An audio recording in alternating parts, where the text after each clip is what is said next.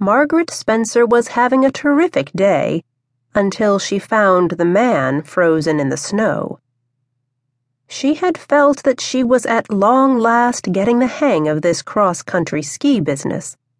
It was all a matter of rhythm, she thought. She leaned to the left to negotiate the next bend in the trail and promptly skidded straight into her partner, Nat Southby, sending both of them flying into the snow laden bushes. Wow! He gasped as he untangled himself and just as I was going to compliment you for catching on so quickly. Maggie's reply was a scoop of fresh snow that hit him on the neck with a whomp. No need to be cocky just because you've been skiing since you were a kid, she told him. And, she added, if you hadn't stopped right there in the middle of the trail, I'd have been just fine. Then she started to laugh I must admit that I wish I'd taken this up long ago. Struggling to get back on her feet, she glanced up at the sky.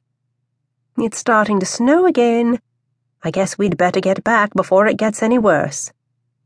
I guess, he replied reluctantly as he offered her a hand. There's an easy trail down just ahead, he added.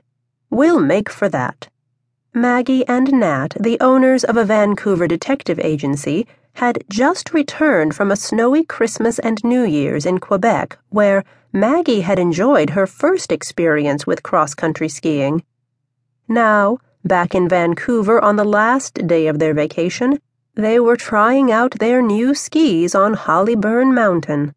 Lead on, she said as she slid her skis to and fro to free the lumps of ice that had formed under them.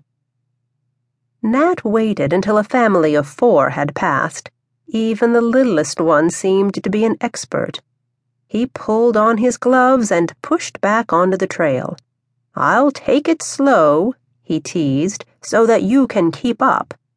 I'll get you for that remark later, she shouted to his departing back. Fifteen minutes later, he came to an abrupt stop at the entrance to the narrow trail. This leads down to the car park. What's that, Nat? Maggie asked as she caught up to him. She pointed with her ski pole to the right. He glanced up the side of the mountain that was just visible through the sparse trees. I don't remember that clearing, he said, and by the look of it, I'd say it's been cut quite recently. What a pity, Maggie answered. It'll take years before the trees grow back. I heard that some company was going to open several more ski runs up here, he continued. But why clear such a big area? He sighed. I guess that's progress for you. We should come back and have a look when the snow's gone, Maggie answered. You won't want to see it without the snow. That's the only thing that's hiding the mess the loggers have probably left behind. Come on, let's go. I'm starving.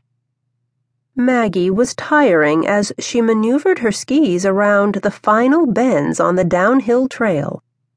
Then she missed one altogether and fell headlong into a snowbank.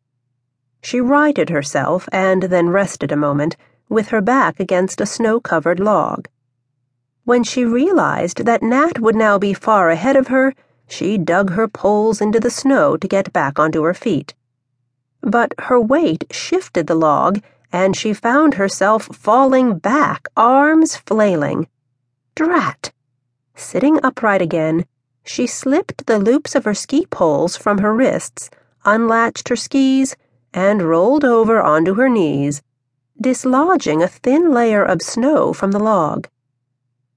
That was when she saw the frozen fingers on the hand that emerged from the snow.